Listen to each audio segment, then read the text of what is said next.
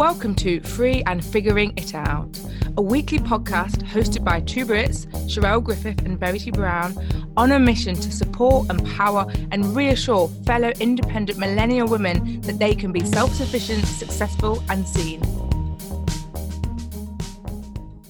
Hello, and welcome back to the Free and Figuring It Out podcast. We are super excited today. At the moment, we are running our Money May series, and we are joined by Catherine Morgan.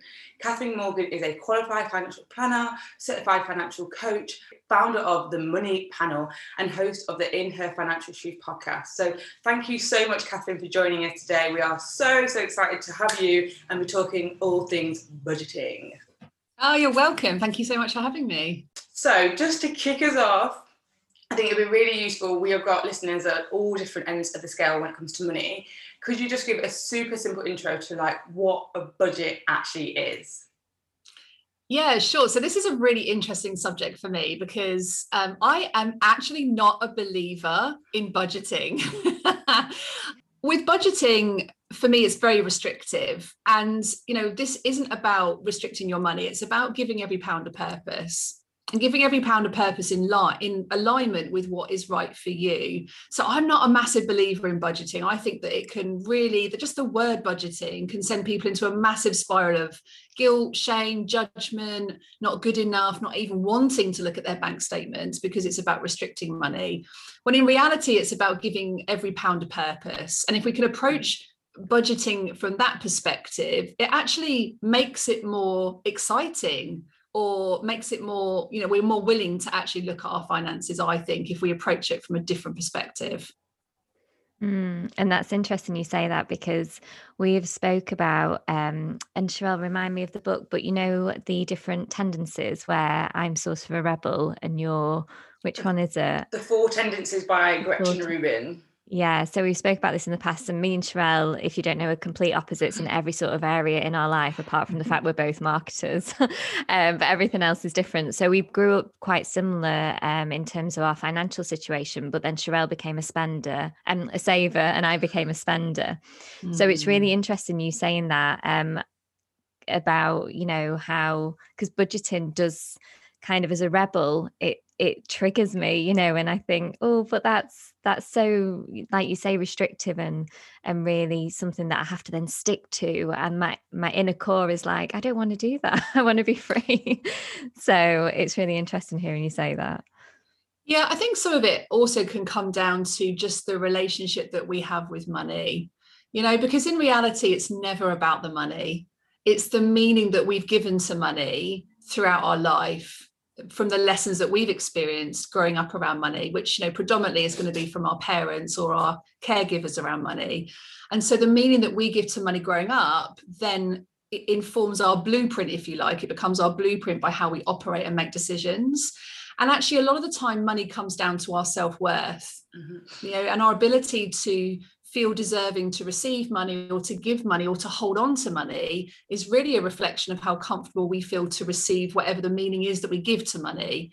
So, in other words, if the meaning you've given to money growing up is that money is hard to come by, or you have to give to receive, or you have to work hard for money, you know, this this informs our our belief systems, our money narratives, the stories that we tell ourselves and and we carry those beliefs all the way through the rest of our lives until we actually bring some curiosity to what are those beliefs by which we're operating and making decisions or not you know indecisions and so when we call ourselves you know spenders or savers we have to be careful actually the labels that we choose to give ourselves as well around money because um, we aren't those labels mm. and you know i'm a huge believer in you know great in some ways to articulate or understand whether you're more prone to overspending or saving or over saving for example or over giving or over planning um, that that's useful in some ways but we have to be really careful that we don't hold on to those labels because when we say things about ourselves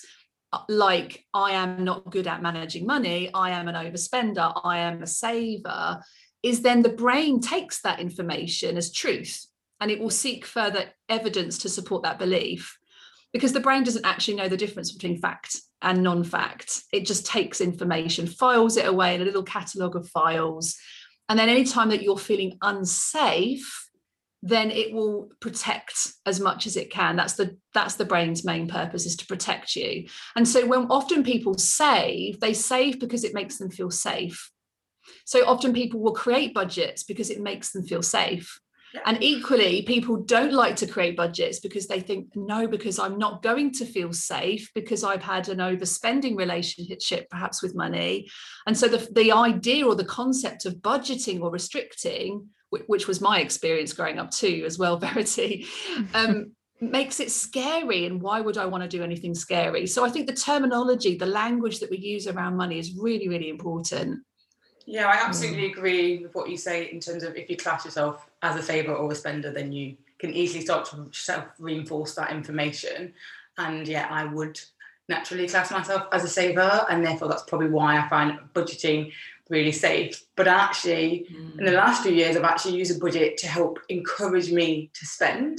So actually, I because I don't see budgeting as restrictive, and actually, what I've really now enforced myself is well, I know the percentage that I feel is right for me to save is set aside, and therefore the rest of my money I have, I'm like, you need to spend this. Like you have to be more proactive. So I think that's why I come from a budgeting perspective, not as in such a restrictive way.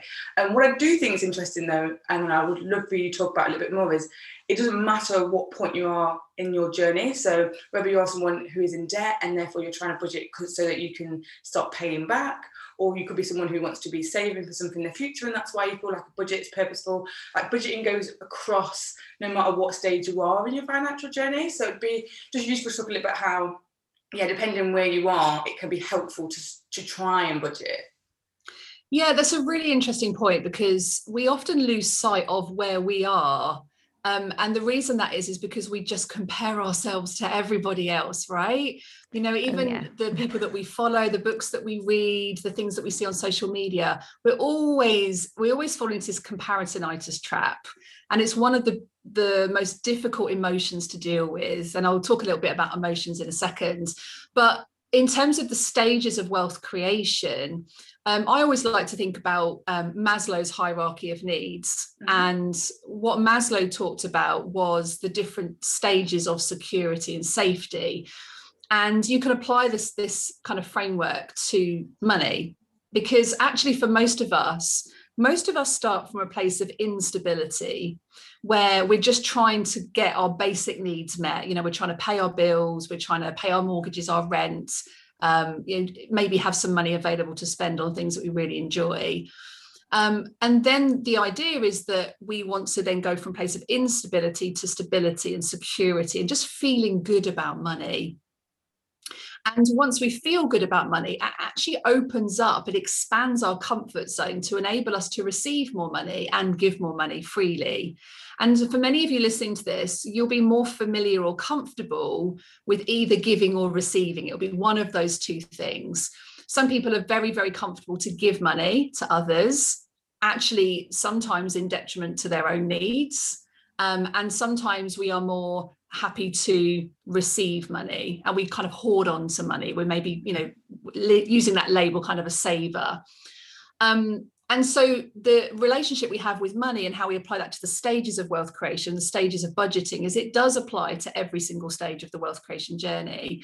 But remembering where you're at is really important. So if you're in a place of instability you know building up um, you know your financial stability fund or your freedom fund or your activity fund or your adventure fund. You know I, I, don't like again i don't like the cookie cutter approaches of emergency funds and rainy day funds because in reality what does a rainy day fund actually mean? I mean does it mean you only spend it on when it's raining? Which is probably quite a high chance in the uk um, you know but but again it's it's it's using words that make you feel more excited and more in alignment with your financial values than just using these kind of cookie cutter approaches. So with budgeting, you know, think about where you're at in your journey. If you are in a place of instability, then budgeting can be very useful to get you into a place of stability.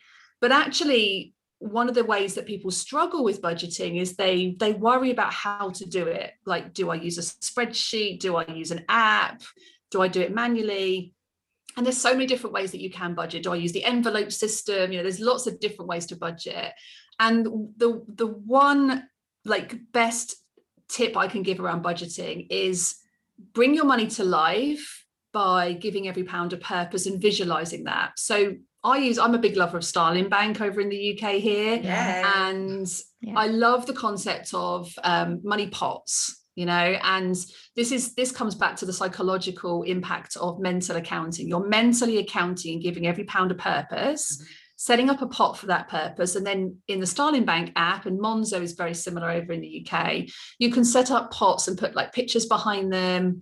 Um, and it really just it changes the whole concept of money for me and budgeting because you can you can make the decision based on what stage you're at to where do you need to give money purpose for you in your situation right now because if you're in a place of instability paying your bills is where your focus should be mm-hmm. you know if you're in a place of stability then maybe looking at things like investing and giving back to the world investing in sustainable you know ethical investments that kind of strategy may be useful for you to set aside a proportion of your you know money coming in to investing for your financial future. But if you're in a place of instability that may not be the best way for you to budget with your money.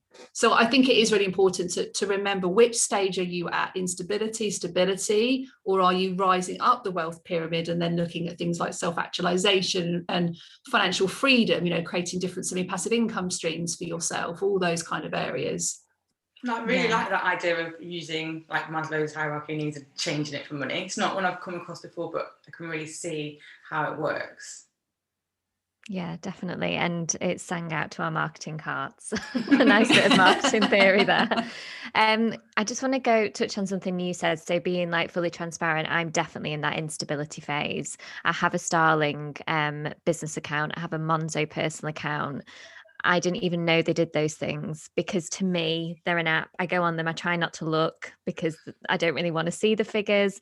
I've taken, you know, so many years and building this relationship of not being scared of looking at my bank account and not I think something you said before about this worth and it connects with women. And we've spoke about this so many times on the podcast, you know, just looking at it and thinking, how have you got into this state? Like what, you know, how you're an intelligent woman, like you've really let yourself down, trying to just look at it from um, I suppose not a victim mentality and being like, mm. right, I'm gonna take control of this, I'm gonna be empowered.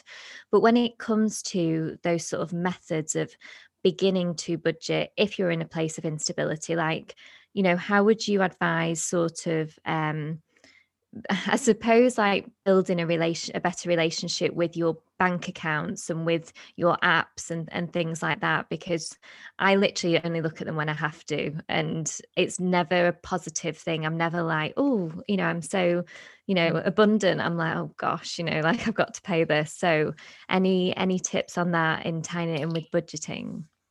Yeah, and so my advice, and this is based on my own experience, you know, I spent all of my 20s living in debt. Mm-hmm. Um, mm. And I was a financial advisor. So you can imagine the guilt and the shame that was associated with giving everybody else financial advice, and I wasn't following it for myself. Um, and so, really, the first step for me is about awareness of your money story and your money beliefs. Um, and for me, when I went through this um, exercise, and it does take a little time, you know, it's not like an instant overnight um, solution. But for me, when I went back and looked at my relationship with money, I gave money so much power. You know, I mm. gave away so much of my power to money. Um, and I felt exactly the same Verity. I didn't like looking at my bank account. Um, I felt awful when I looked at it. And that was the place I needed to start. I needed to create a better relationship with money and so one of the ways that you can do that is is to think about well if money were a person how would you treat money? You know if money were your best friend how would you serve money? How would you honor money? How would you try and, ha- and have a better relationship with money? And and really that's about digging deep into your own sense of self. You know because if the meaning that you give to money is fear and scarcity then often that's linked to how we feel about ourselves and we imprison ourselves in money shame and guilt for you know longer than criminals serve jail sentences.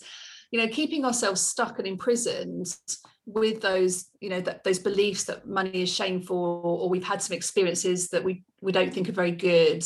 You know where then we label ourselves with bad with money or bad at maths. You know i'm not good with numbers so therefore i'm just not going to look at my bank account. Maybe your teacher said that to you at school Um, so the, I think the first thing is to actually understand what is the relationship you have with money and where does that come from? Mm. And most of the beliefs that we carry around money have just been inherited through the generations. They've just been inherited from parents, grandparents, great great grandparents. And when I think about my relationship with money, what was really, really interesting for me is that most of my money in my 20s was spent on clothes. Um, and I had eating disorders all through my 20s and my teenage years. I was really badly bullied at school. And so I felt bad about myself and I gave power to money in the hope that money could make me feel better about my body, my body shame. And of course it didn't. But what happened is I got into this cycle of debt where I would shop, buy more clothes, hope that it, I'd feel better about myself. Um, and it did temporarily. And then I went back into the cycle of pain and then I shopped again to get the pleasure to feel better about myself, but then that pleasure would disappear and the pain would start again. So often we we give money power because we want it to help us to make us feel better about the guilt and the shame and the judgment and all the negative emotions.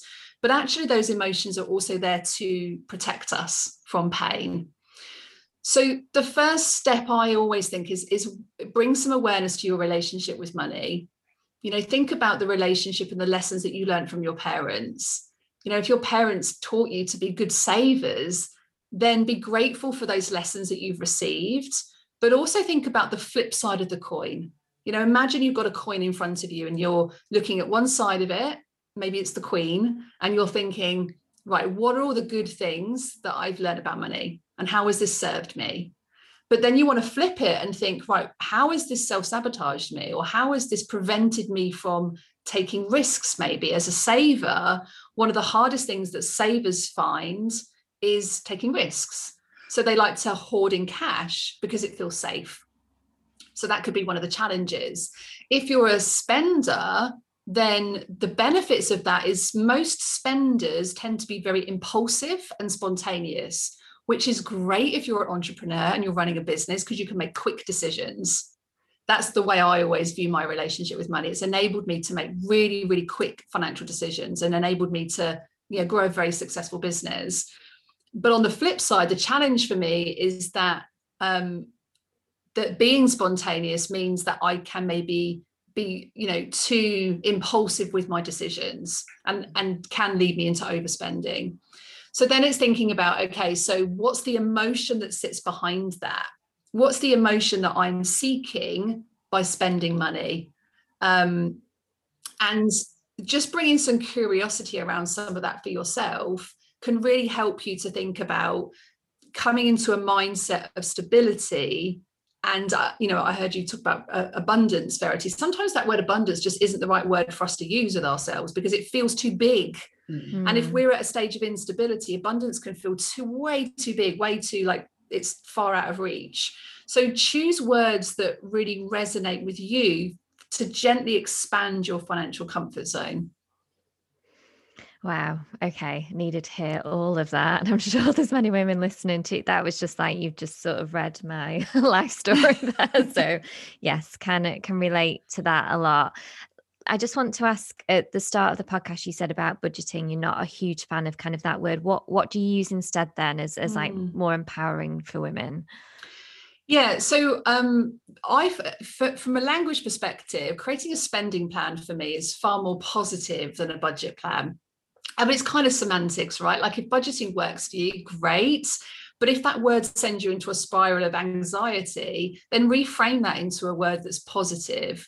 So a spending plan for me is about you giving every pound a purpose mm-hmm. based on the stage that you're at. So if you're in a place of instability, you get to choose how you allocate those pounds and give those pounds a purpose. So if you're running a business, for example, imagine that every pound that's coming into your account is like a little minion that's coming to your desk on a Monday morning and it's bopping up and down. It's really exciting. It's like, what job do you want me to do today?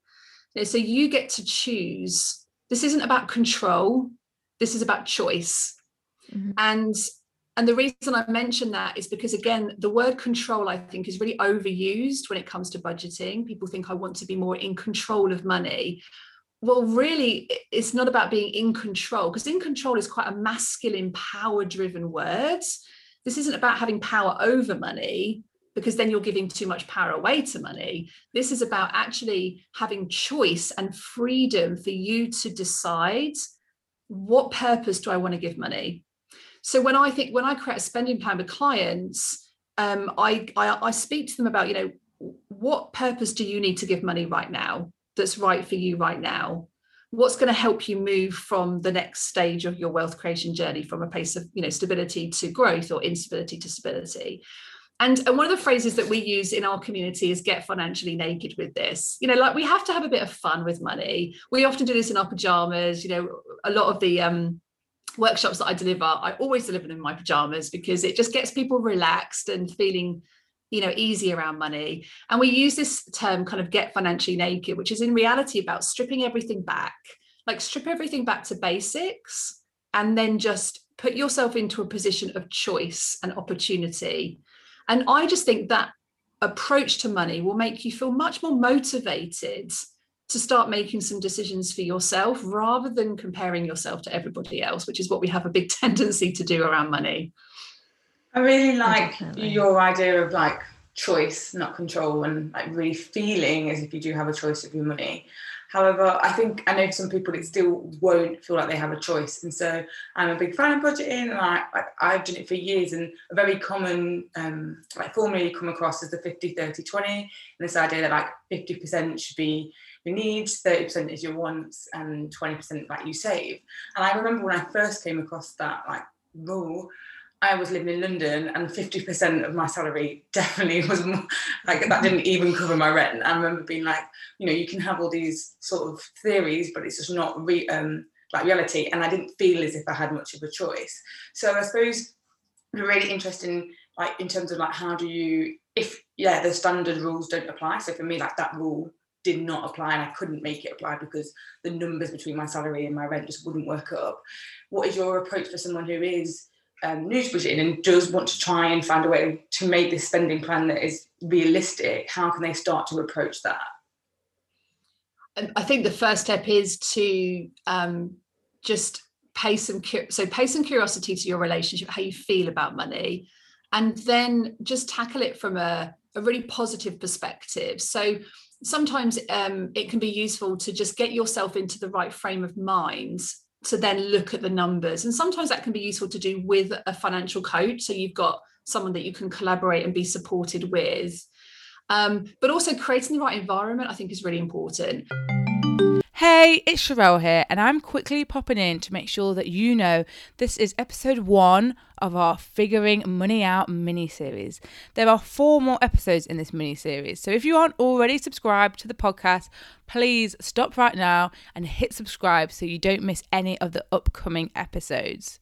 We are so excited about creating this mini series because we didn't want to just get financial experts to share their best advice to help you out, but we also want to help normalize the idea of talking about money. So if you are enjoying this episode, please share it with a friend, and whilst you're sending it across to them, share a little bit about your own experience of budgeting. And as well as talking to your friends about money, we really want you to talk to us too. Please come on over to Instagram and find us at Free and Figuring It Out. You can comment on the related posts in the feed or you can drop us a DM. We really want to hear about your relationship with money, where you are on your financial journey, and what the podcast has got you thinking about. So please do come and find us over on Instagram, and that is Free and Figuring It Out. Now back to the rest of the episode. So I have a Sunday money date with myself and I stick my favorite music on. I have a cup of giant cup of tea. I close my bedroom door my, so my family know that I'm I'm going in to have a look at my my money and creating so creating that space of safety you know lighting a candle putting a nice blanket around yourself because money is very somatic right it's very physical we get a physical reaction when we look at our bank statements sometimes and if that physical reaction is fear or stress or um, anxiety then you know give yourself that that feel good factor you know wrap yourself in a nice comfortable blanket run a nice hot bath before you go and look at your numbers and just create that atmosphere of feeling good around money um, but then when you look at your financial figures the easiest way i would always do this is to print off your bank statement and grab a couple of highlighter pens First of all, we love highlighter pens and stationery. so any excuse, True. right? um, and just simply go through your bank statement and think about what are your non-negotiables and what are your negotiables. So mm-hmm. your non-negotiables are going to be things like food, your electricity bills, your rent or your mortgage. Although I'd actually put a bit of a question mark around that because we choose to live where we live. Mm-hmm. And sometimes people are in a difficult financial decision and they have to take extreme financial measures or decisions in order to get them placed back into a place of stability. You know, and particularly with COVID this year, we have seen some significant impacts on people's finances, right?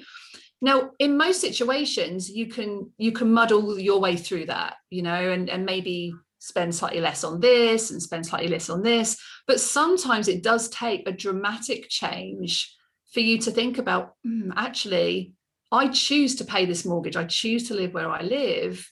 Maybe it's time for me to rethink that. And I know that sound that does sound very extreme, but sometimes it, you know, just going through those non-negotiables and negotiables, you know, which one, which one of those expenses do you really have choice that you need to spend or not need to spend. Um, and when I did this exercise many years ago, I very quickly identified I was spending like four, five hundred pounds a month on Amazon. Amazon was like my go-to app, you know, like the one-click action, and it's mm. here the, mm. the same day. You know, it's that um, because it, it it pulled to that impulsive nature of, of my relationship with money. But when I looked at what I was spending it on, it was like picture frames and um, furniture for my house and like things that I didn't really need. And so I started to think about okay, so what do I need and what do I want? And this is something we teach my my children. I've got two boys who are seven and nine, and we teach our kids this. Um, and actually, I know I'm going slightly off, off the topic here, but when you change your financial relationship with money, you're not just changing your own financial relationship, you're changing it for the future generations. And the reason I share that is because that can be really empowering that you're not just changing your future, you're changing the future of every single future generation, children, future grandchildren. You know, so if you are a mother and you're worried about your children's relationship with money, start from your own because they will learn through observation of what you do and don't do.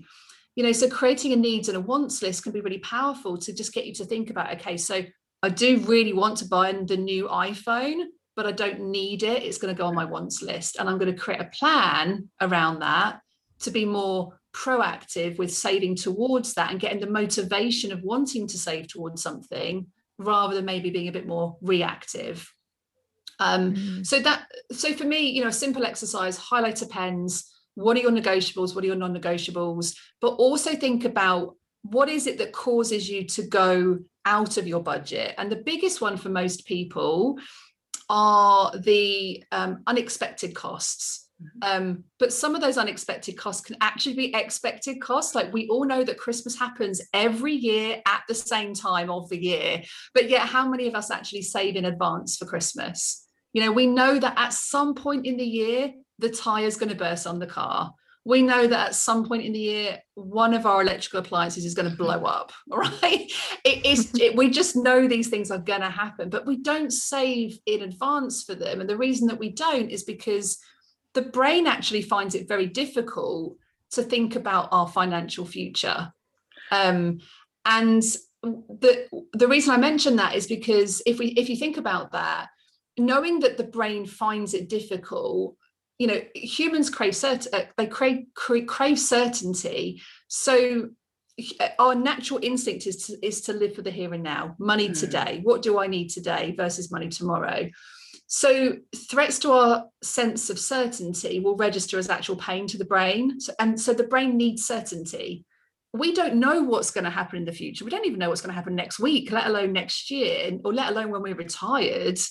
So you know there's a lot the, the financial services profession i think puts a lot of pressure on people where they expect people they, they should on us mm. you know you should be doing this with money you should be saving 25% of your income into a pension double your age you know and you look at that and think oh my god i can't even afford to do like 2% let alone 20% you know they, they do a lot of shoulding on us and it isn't about it isn't about others' expectations or the um, profession's expectations. This is about going back to basics what do you need what's going to help you to create the next best step for your financial future not the kind of cookie cutter approaches I love what you said about like so many things are unexpected are expected. I um, have a 2021 budget um, spreadsheet that I have me and a few friends go through. We sit down at the end of the month and we look back at what we spent.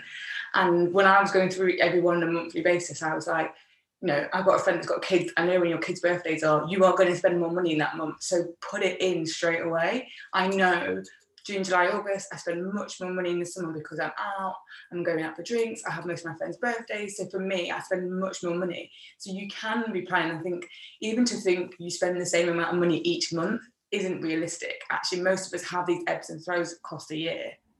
Yeah, and being comfortable with those ebbs and flows, right? Um, that, that's a big thing too, because you know, sometimes when we when we budget, we try and kind of you know really get clear on this is going here this is going here this is going on here. And it, it takes away that freedom you know that that space for money to just flow um, and just trust that money will flow. And you know being comfortable with ebbs and flows particularly when you're in business i think is really important because you know you will get peaks and troughs of, of income. Um, and so from a budgeting perspective one of the things you can do if this is the first time you've ever created a budget for yourself is to yeah go back over the last 12 months. You know print off your last 12 months bank statements sit on your bedroom floor grab your highlighter pens have some nice chocolate and treats around you. And you know think about okay so what did i spend in the last 12 months? Which of those expenses are likely to happen in the next 12 months? And then set up some money pots with a nice little title on them, like your financial freedom fund or your get debt free fund, or you know, your um, like I've got a, a pot at the moment called my love. Uh, no, what's it called? My uh, Eat, Pray, Love retreat pot, oh, which nice. is just one of my favorite books. And at some point when the world reopens again, I want to take myself off to a retreat on my own. So visually, I'm really motivated to put money into that pot and not spend it on Amazon because I'm more motivated towards something that's pleasurable rather than away from pain, which is where I felt in my 20s, where everything was just about paying debts off all the time. And it, you know, it gets you very much stuck in a pain mentality around money. Mm, yeah, I hear you on that one. Um, just kind of moving on, connected to that, if there's women out there listening, and I was in this position at one point where you just think well i can't budget i can't have a spending plan because i have have no money. Like you know it, gets to a point where you know you, everything goes on rent bills credit card bills and then you get to the second of the month and it's all gone because it's all paid stuff off and then you're in your credit cards again and that's how you live you know any advice around that any women who probably are at that real starting stage with with spending plans and just like they're just like well how do i do it when i feel like i literally don't have a penny like any advice mm. around that yeah I, I, I think the two things there one would be focus on your income as much as your outgoings mm. because actually when we think about budgeting you know and you know lining everything up so we've got enough money to pay off all the things we need to do you know, we sometimes forget that the other variable in this is the income. Mm. You know, so how can you influence your income as well as your outgoings? So that may be, you know, and that may be more challenging if you're employed than if you're self-employed. But if you're employed, maybe that's an opportunity for you to think about, right, what are my skills? How can I bring my skills and my passion together to turn passion into profit? So, how could I start a side hustle? Start selling some stuff on eBay. You know, there's there's so many different semi-passive income streams that you could create for yourself um, that would just bring in a little bit of extra money that you could then redirect to give every pound a purpose. And maybe that's the pot that you choose to then start saving towards something that's more pleasurable for you rather than, you know, paying off debts, for example. Maybe you could use that money to start creating a financial stability fund for yourself so that when the washing machine does inevitably break down, um, you're not then having to put that on a credit card because you're in that survival um, mentality around money. So you know and, and it could be going and asking for a pay rise and doing some work around your self-worth. Um, you know th- there's lots of creative ways that you can make money. And particularly you know right now in the world of social media you know you could you know you can make money from recommending books that you read by s- signing up to amazon affiliate programs you can don't make much readers, let me just tell you that. I've studied for five years, you don't make much. true very true but you know when i started when i was in debt in my 20s that I've had three businesses before this one. And my first business was I actually trained as an image consultant and I started working with women to help them with their body shape and how they could um, improve their relationship with their body. And then I started selling gifts. You know, I, I just went to the uh, wholesale markets and these trade fairs. I set up a Facebook group. I built a, my own website. So in the evenings, you know, the kids would be in bed and I would learn how to build a website. Um, and I would sell products, jewelry, scarves, candles, and I absolutely loved it. And I learned so much about marketing that then really helped me to build this business into a, you know, a, a multiple six-figure business. Um, so there's so many little things that you can do where just, you know, thinking about turning your passion into profit and how could you increase your income as well as just looking at the outgoings. I think that's so important and actually something that I've done recently. I've all I do is look at spending and I've never really questioned, well, how can I increase how much I am bringing in, so to speak. You know, if if I really Mm. genuinely have have tried to reduce everything as much as I can, um, then how can I increase it? And I think again, it comes back to that self worth, doesn't it? You know, um, I've been looking at roles that are half what I'm worth to be paid, you know, and it's just as a woman, you think, oh, well, maybe I can take that. And maybe, and it's just really kind of owning that and being like, you know, I, I deserve to be paid well for the skills that I've acquired, or, you know, I'm going to produce this beautiful side hustle and and people want to buy things off me because I'm putting so much like love and care into it. And I think, I think the income bit is, yeah, really, really important. So, yeah. What I would say there, Verity, is what, what you said there Mm. that was really interesting for me was you said that I deserve to be paid more. And Mm. when people say that, you're actually connecting your sense of self with money. Okay. Can you hear that in, in in in your statement there? Like, I deserve to earn more money. So we're connecting our sense of self with how much money we should be earning.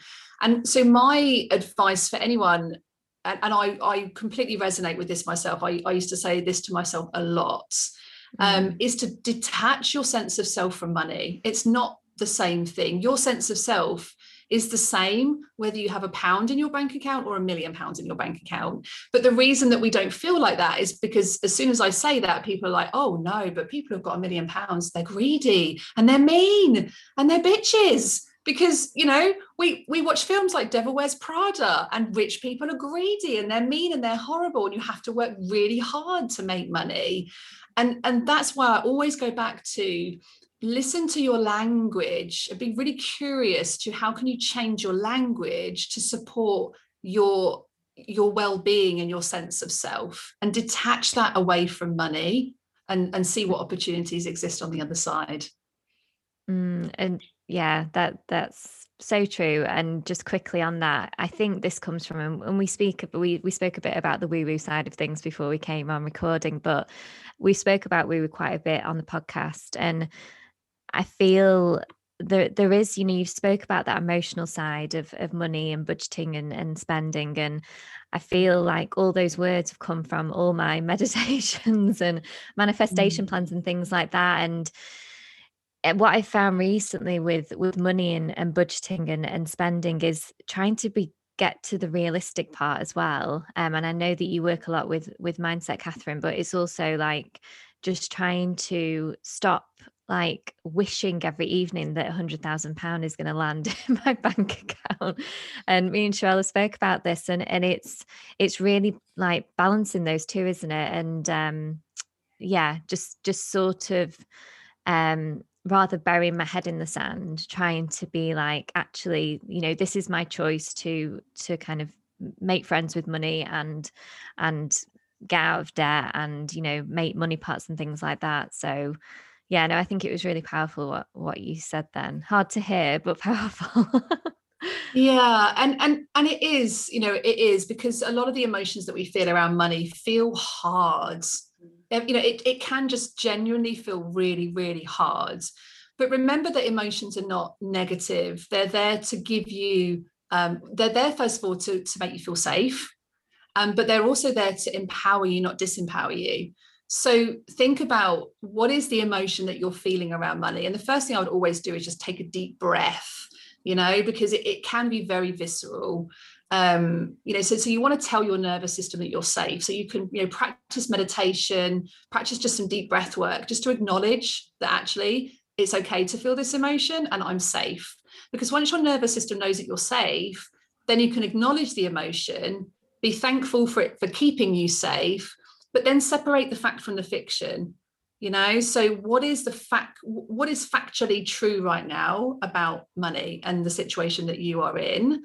And, and ask yourself you know what what do i need to do next? What is the next small step? You know we talk about this on the in her financial shoes podcast. It's the small steps. What mm. is the next small step that i need to take today that's going to improve my financial situation tomorrow? And then you ask yourself the same question tomorrow. What's the next small step that i can take that's going to make me feel more empowered, not disempowered. Um, and that can be inner work over the practical work. You know, a lot of people just focus on, on the financial education. Financial education is not the solution because we can know everything there is to know about budgeting, investing, paying down debts, making more money. Um, but actually, if we're not going to stick to those plans or follow through that advice, then it's useless. So it's yeah. not just about financial education is not the answer. We've got to really think about combining the emotional aspects of our relationship with money with the practical steps and then you know really just establishing what's the next best right thing for you today in the current moment. Forget the future. Don't worry about the future that you can park that worry. You know we call it worry postponement. Postpone that worry for another day. Thank you for keeping you safe but i don't need you here today. This is what i mm. need to do I love powerful. you talked about like following through is totally different. Having financial education, doing it is two different things. So if someone mm. has taken your advice, they've printed off the last year of um, their bank transactions, they've done all that highlighting, they're able now to like, you know, have a bit better of a grip about what they do spend their money on. What is the like just last advice can you have to helping people to stick to that spending plan? Yeah, it's a great question. Um, so c- come back to your natural relationship with money. If you're a natural um, spender um, then that's fine but acknowledge that and think about what are the triggers for you to overspend because that's often one of the reasons why people don't stick to a budget is that then they feel rubbish about themselves they've had a bad day at work they're feeling stressed and then they overspend and it's not in alignment with their spending plan and it, and it tips them over. And then they mm. put that on credit cards and they get into debt cycles. So the first thing is if you are a natural spender is just recognize that and and try and think about what are your emotional triggers. What is it you know at what moments in the day do you tend to spend? Is it on an evening when you're bored when you're stressed when you're on the couch you know there's nothing else to do so you're kind of on your phone. Um, you can use some really quick tactics like um, delay gratification. So you could put everything in your amazon shopping basket for example your asos shopping basket or wherever your go-to is but leave it there for 48 hours. Um, and what that enables the brain to do is to come out of the emotional flooding state and into the logical side of the brain. Um, because the emotional part of the brain is the same part of the brain that triggers the reaction to overspend, uh, to overeat, to overdrink. Um, it's, it's the addiction part of the brain um, that's flooded with the adrenaline rush. So you can't prevent that adrenaline rush because actually you want that adrenaline rush to feel good. So get mm. that feel good adrenaline rush, but then leave it in the shopping basket and come back to it 48 hours later. And the likelihood is you won't check it out because then you'll be in a logical frame of mind. So you can do little tactics like that. If you're a, if you're a planner, a natural planner, the biggest thing that's going to prevent you from sticking to your budget is um, wanting to feel safe by saving, saving, saving, saving, saving. So what you could do is within your spending plan is create yourself a risk pot or a spontaneous pot or a carefree pot mm-hmm. and give yourself a little bit of money and you can increase it every month a little bit of money whether that's 10 pound 20 pound 50 pounds and just have some fun with that money with no plans whatsoever. Like go to town with it, be really spontaneous. So if your friend rings you and says, Oh, hey, like the coffee shops are opening now, let's go for a coffee, rather than being like, Oh, let me just check my how like like my money. You've got that spontaneous fun. So you've got that ability to be able to to do that. Yeah, I have that fund. It's called the Fun Fun Fun Fund. oh, ah, I love it. Love it. And the other one is if you're an overgiver, right? And a lot of uh, women mm. can really relate to this. If you're an overgiver, and so you end up in potentially not budgeting your money because you're giving to everybody else, think about your needs. What are your boundaries? What boundaries are you going to set? Imagine you're the queen of your realm and you're setting these boundaries for your realm. You know, what boundaries do you need to create for yourself? So have yourself a treat pot, you know, Verity's treat pot, and give mm. yourself permission to you know put 50 quid a month in there because then even if you're in debt and you're paying down debt and you're in that situation you've still got that nice little pot available to you that's going to make you feel good and and guilt free like take away the guilt and the shame on that spending pot and just naturally increase that over time yeah. so that you can feel comfortable about giving and and all of these little pots that you set up are essentially just stretching that comfort zone um so those would be my tips is once you've created that spending plan to help you stick to it you've really just got to think about your relationship with money and what what's going to potentially trigger you to veer off that. Um, and that's where it all comes back to you know how we make decisions around money. 90% are from our unconscious minds they're not conscious decisions they're unconscious decisions but you can bring some consciousness to them by just thinking about, mm, okay, so I'm naturally going to probably hoard this, or I'm naturally just going to overspend, and thinking about how you can kind of put some um, boundaries in place to support you. Wow, so so many amazing things there, Catherine. Um, yeah, that yeah, I, I don't know what to say really. I'm a bit speechless. That that was so just important. Just I think, yeah, whether you're listening and you're a bit more like Sherelle or a bit more like me, and you know, obviously trying not to use those labels, but it's it's just there's lots of nuggets there for people to take away and start to think about and put in place. And uh, yeah, it's definitely helped me process um, a few things. So so thank you. Um, before we let you go, we're going to do a quick fire round to delve a bit deeper that we ask all our guests. So are you ready? I'm ready. I'm ready. I think. so, um, first question What is the definition of free to you? Hmm.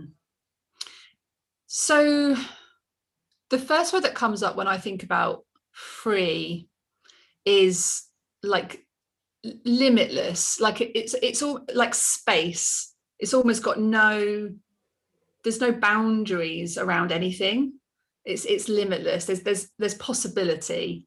Mm. so whenever i think about that word free part of my brain actually thinks free as in i don't have to pay for it. But part of me is like but, but but that's weird right? Because when i think about that i'm like oh but but am i deserving to have something that's free? Like i really struggle with this even myself you know even though i teach this and i train people around how to become a financial coach i still struggle with this that concept of free because it feels like like if I get gifts from clients, if it's a small gift, I'm I'm quite okay with that.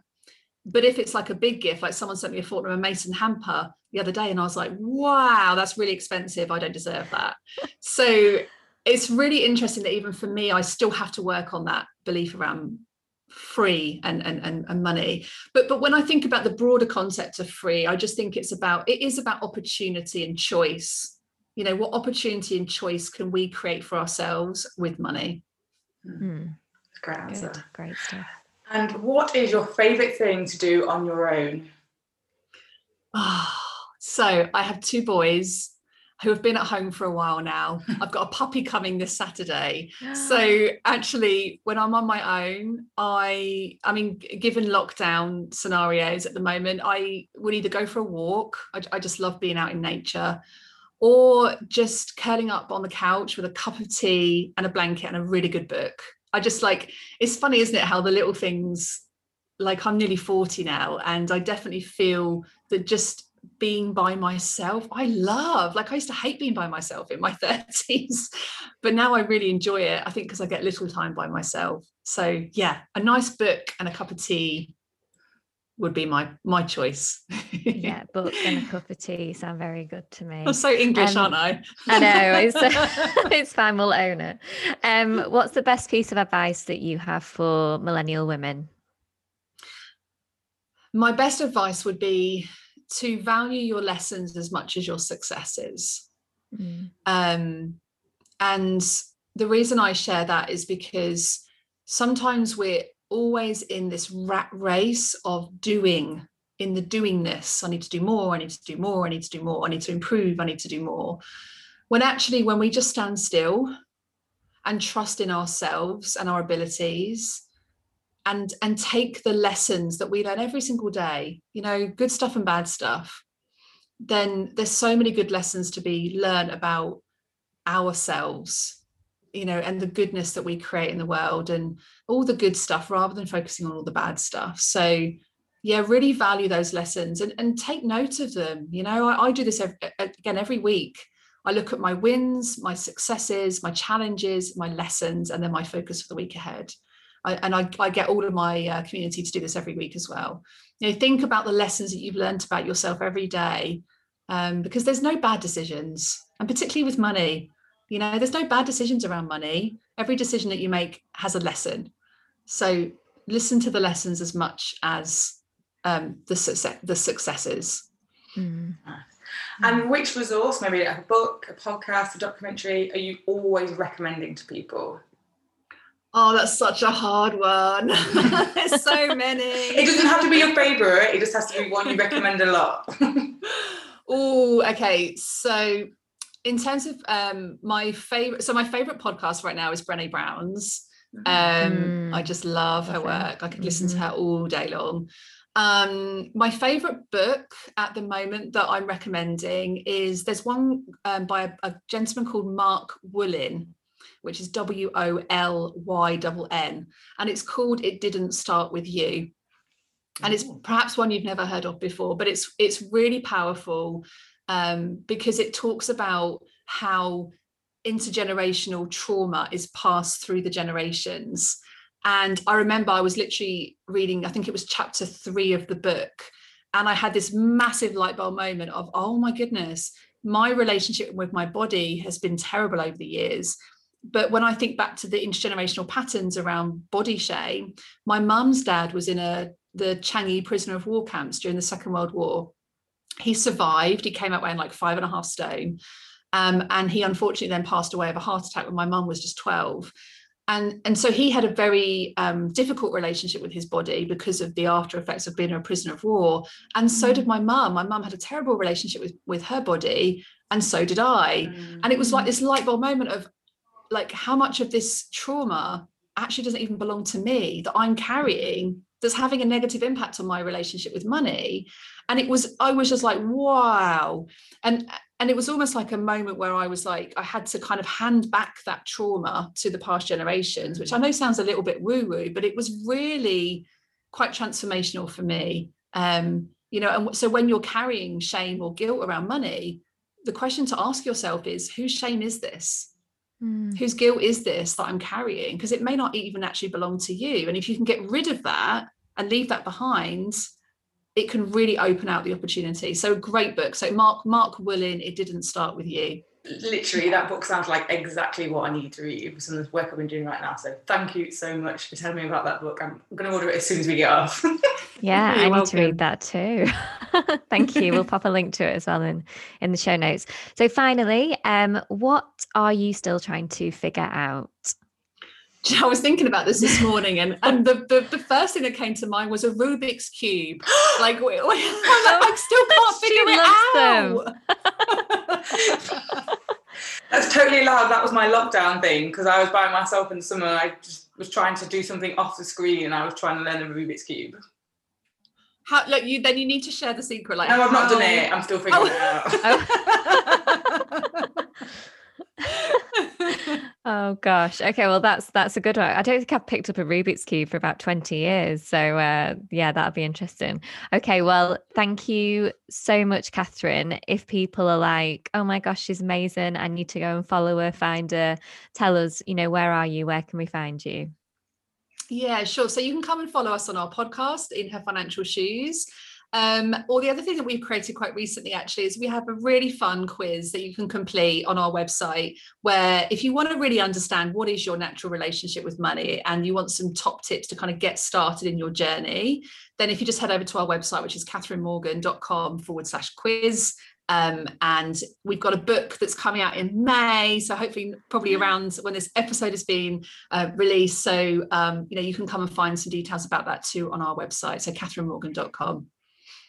Great. Well, thank you, you, so much, Catherine. I'm sure everyone that's listened has managed to get some great nuggets and get everyone thinking. So, thank you so much for coming on the podcast. Thanks for having me, girls. Thank you. Thank you so much for listening to this episode of Free and Figuring It Out. Don't forget to hit the subscribe button so you don't miss the next instalment. And if you want to be a superstar, please leave us a review. Or you can get in touch with us. Drop us an email at freeandfiguringitout at gmail.com. We'd love to hear from you. Until next time.